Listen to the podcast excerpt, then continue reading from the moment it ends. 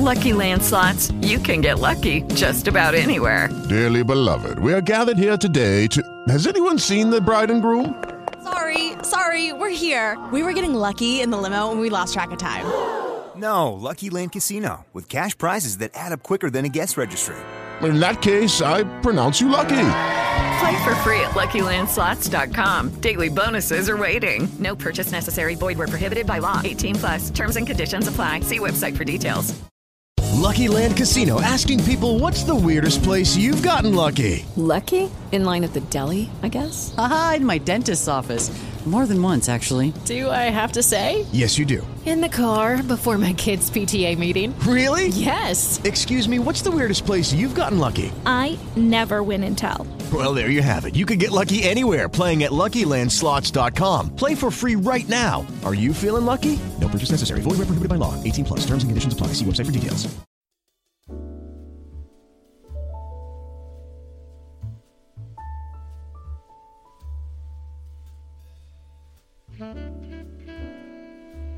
Benvenuti a questo nuovo podcast relativo al corso Scrittura moderna di Andrea Pernarcic e Jessica Kramer e oggi introdurremo questo bonus track dedicato al giallo. Parliamo ovviamente dello stile dello scrivere.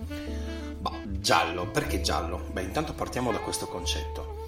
Il termine giallo è in uso in Italia dal 1929 perché la Mondadori offriva il giallo Mondadori ed erano praticamente dei romanzi polizieschi in una veste grafica con la copertina gialla e di solito al centro c'era un cerchio rosso con l'immagine, diciamo così, eh, disegnata di quello che doveva rappresentare, diciamo, spoilerare un po' eh, la trama.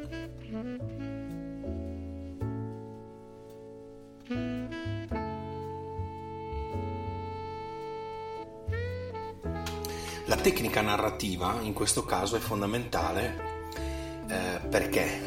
Perché bisogna lasciare in giro tanti indizi durante tutta la costruzione logica dell'architettura del giallo, ma fare in modo che eh, il lettore scopra solo alla fine chi è veramente l'assassino. Eh, la difficoltà maggiore nella scrittura di questo tipo di genere è proprio nell'organizzare la trama, affinché tutto rimanga nascosto fino veramente all'ultimo pezzo. Quindi ehm, a volte bisogna fare in modo che l'accusa eh, porti in un personaggio che in realtà non è il colpevole. E quindi bisogna creare proprio delle false piste come se fosse una caccia al tesoro, ma deve essere veramente organizzata. Esempi classici di romanzi gialli spesso eh, hanno creato veramente delle serie, delle saghe, no? Tipo gli investigatori famosi tipo Sherlock Holmes, eh, creato da Arthur Conan Doyle, piuttosto che Poirot, dei gialli di Agatha Christie, il commissario Magret, delle opere di Georges Simeon, oppure uno dei più famosi italiani che è il commissario Montalbano di Andrea Camilleri.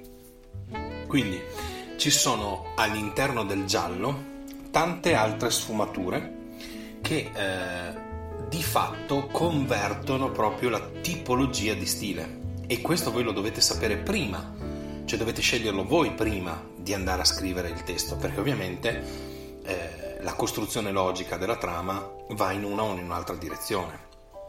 Vediamo i sottogeneri, per esempio. Il noir. Il noir è, diciamo, al centro della narrazione, più che la soluzione logica del crimine da parte del detective,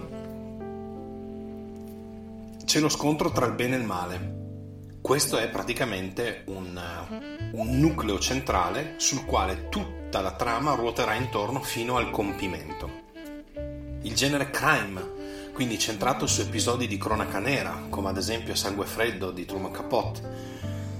E eh, in questo caso il crime ha tutta una serie di eh, evoluzioni nuove che possono essere eh, legate ovviamente a una trama poliziesca, a un eh, legal thriller, a un medical thriller, a un giallo storico, al serial killer di turno, come per esempio Io uccido di, di Faletti.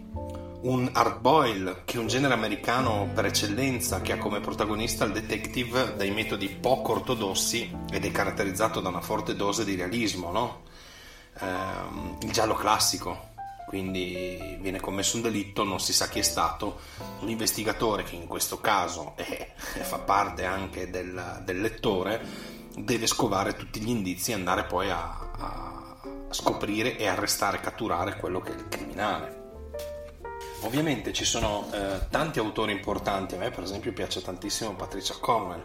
Patricia Cornwell è eh, la scrittrice che eh, che scarpetta il medico di legale, praticamente il medical thriller, e la persona di riferimento che deve in qualche maniera investigare, trovare attraverso gli indizi eh, di medicina legale eh, chi sono i colpevoli in qualche maniera, no? attraverso l'analisi delle prove.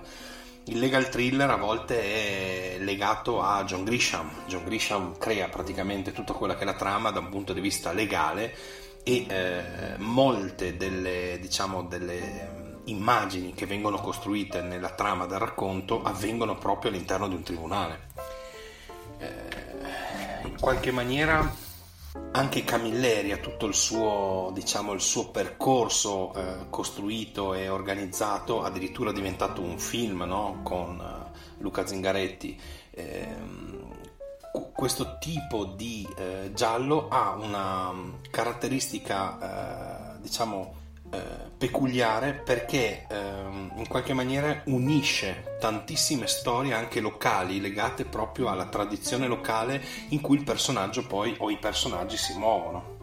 Diciamo che in tutta questa marea di opportunità voi dovete eh, in qualche maniera identificare quello che volete costruire che può essere il giallo semplice se volete scrivere dei gialli, oppure costruire delle trame un pochino più complicate dove però avrete delle fasi di scrittura e delle ambientazioni, un po' come la sceneggiatura del film di cui abbiamo parlato negli altri podcast, in cui ci sarà l'ambientazione del delitto, quindi colorata di rosso con tutto quello che ci va dietro, l'ambientazione dell'analisi scientifica, quindi tutti i laboratori, la polizia, i camici bianchi, tutti gli strumenti particolari che vengono utilizzati per analizzare la scena del crimine, per poi portare le prove in laboratorio, il laboratorio, l'obitorio con i cassetti con dentro i morti e così via. E eh, tutto quello che sarà invece l'azione pura e semplice dell'assassino che in qualche maniera sta scappando e che deve essere rincorso, catturato e eh, magari prima di riuscire a catturarlo capire chi sia. Quantomeno far capire al lettore chi è ovviamente questa, questo tipo di figura. Ci sono tanti libri, ripeto, molto particolari. Eh, mi piace molto, per esempio, Jeffrey Deaver. Jeffrey Deaver è, diciamo, l'autore che ha fatto rom- tanti di questi gialli eh, giallo thriller pieno, uno di questi è diventato un bellissimo film con Denzel Washington e Angelina Jolie, Il collezionista di ossa. Questo tipo di film racchiude esattamente scena per scena il testo del, dello scrittore e ha un'ambientazione talmente particolare, talmente ricca di particolari, talmente descritta in modo maniacale che a volte veramente questo borderline, questo punto di vista verso il lettore dove c'è tanta descrizione e poi ci deve essere tanta azione per bilanciare ovviamente il rallentare, accelerare del libro, diventa veramente un impegno complicato. Quindi si fa una prima stesura e poi nelle riletture, nelle riscritture si va ovviamente a cercare di dare dei ritmi, dei tempi anche ai dialoghi che devono essere veloci e fruibili subito, perché altrimenti diventa veramente un mattonazzo e non si riesce poi a, a ottenere il risultato e l'effetto che deve avere il, il nostro lettore tanti, uno dei tanti stratagemmi che viene utilizzato in questa tipologia di, di libro è il fatto che il, le prime due o tre pagine del testo eh, devono essere scritte all'americana. All'americana significa che, un po' come i film, no? Inizia il film, finiscono diciamo i primi titoli di, di presentazione del film e c'è immediatamente una scena veloce o un inseguimento o una corsa. Il fatto sta che avviene un delitto, un qualcosa di efferato immediatamente nella prima scena del film. La stessa cosa deve avvenire nelle prime tre pagine del nostro romanzo. Quindi il dialogo, l'azione, la descrizione deve essere minimal e deve esserci subito, far vedere subito al lettore quello che sta succedendo all'interno del libro. Questo perché? Perché Intanto le prime tre pagine rappresentano la possibilità che il lettore continui nei giorni successivi ad aprire il libro perché è incuriosito. La seconda perché dobbiamo dargli in pasto alla mente del lettore dei particolari, delle informazioni che nel momento in cui lui chiuderà il libro continuino a stimolarlo a fargli fantasticare su quello che può essere il contenuto, il testo o quello che potrà succedere domani, in modo che si crei un'aspettativa e che magari o verrà confermata oppure assolutamente gli abbiamo scombinato tutto e verrà in qualche maniera, eh, diciamo così, depistato in qualche altro tipo di, di scena o di percorso che abbiamo costruito.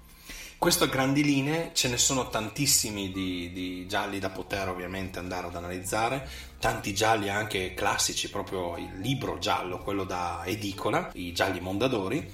E su questa cosa vi direi fate prima delle prove legate al, al movimento, alla dialettica dei dialoghi e soprattutto alla tipologia di costruzione logica della mappa poi ci arriveremo, eh? è un foglio sul quale bisogna scrivere esattamente quali saranno gli obiettivi che il lettore deve raggiungere e a che punto dei vari capitoli bisogna introdurre quell'argomento e fare in modo di non spoilerarglielo prima. Però è una cosa che vedremo quando costruiremo la mappa. Il podcast finisce qui, vi auguro un buon ascolto, il prossimo podcast sarà dedicato al thriller e quindi introdurremo ancora di più un qualcosa di legato anche al giallo perché comunque la struttura è molto simile ma è molto più complesso. Grazie e alla prossima.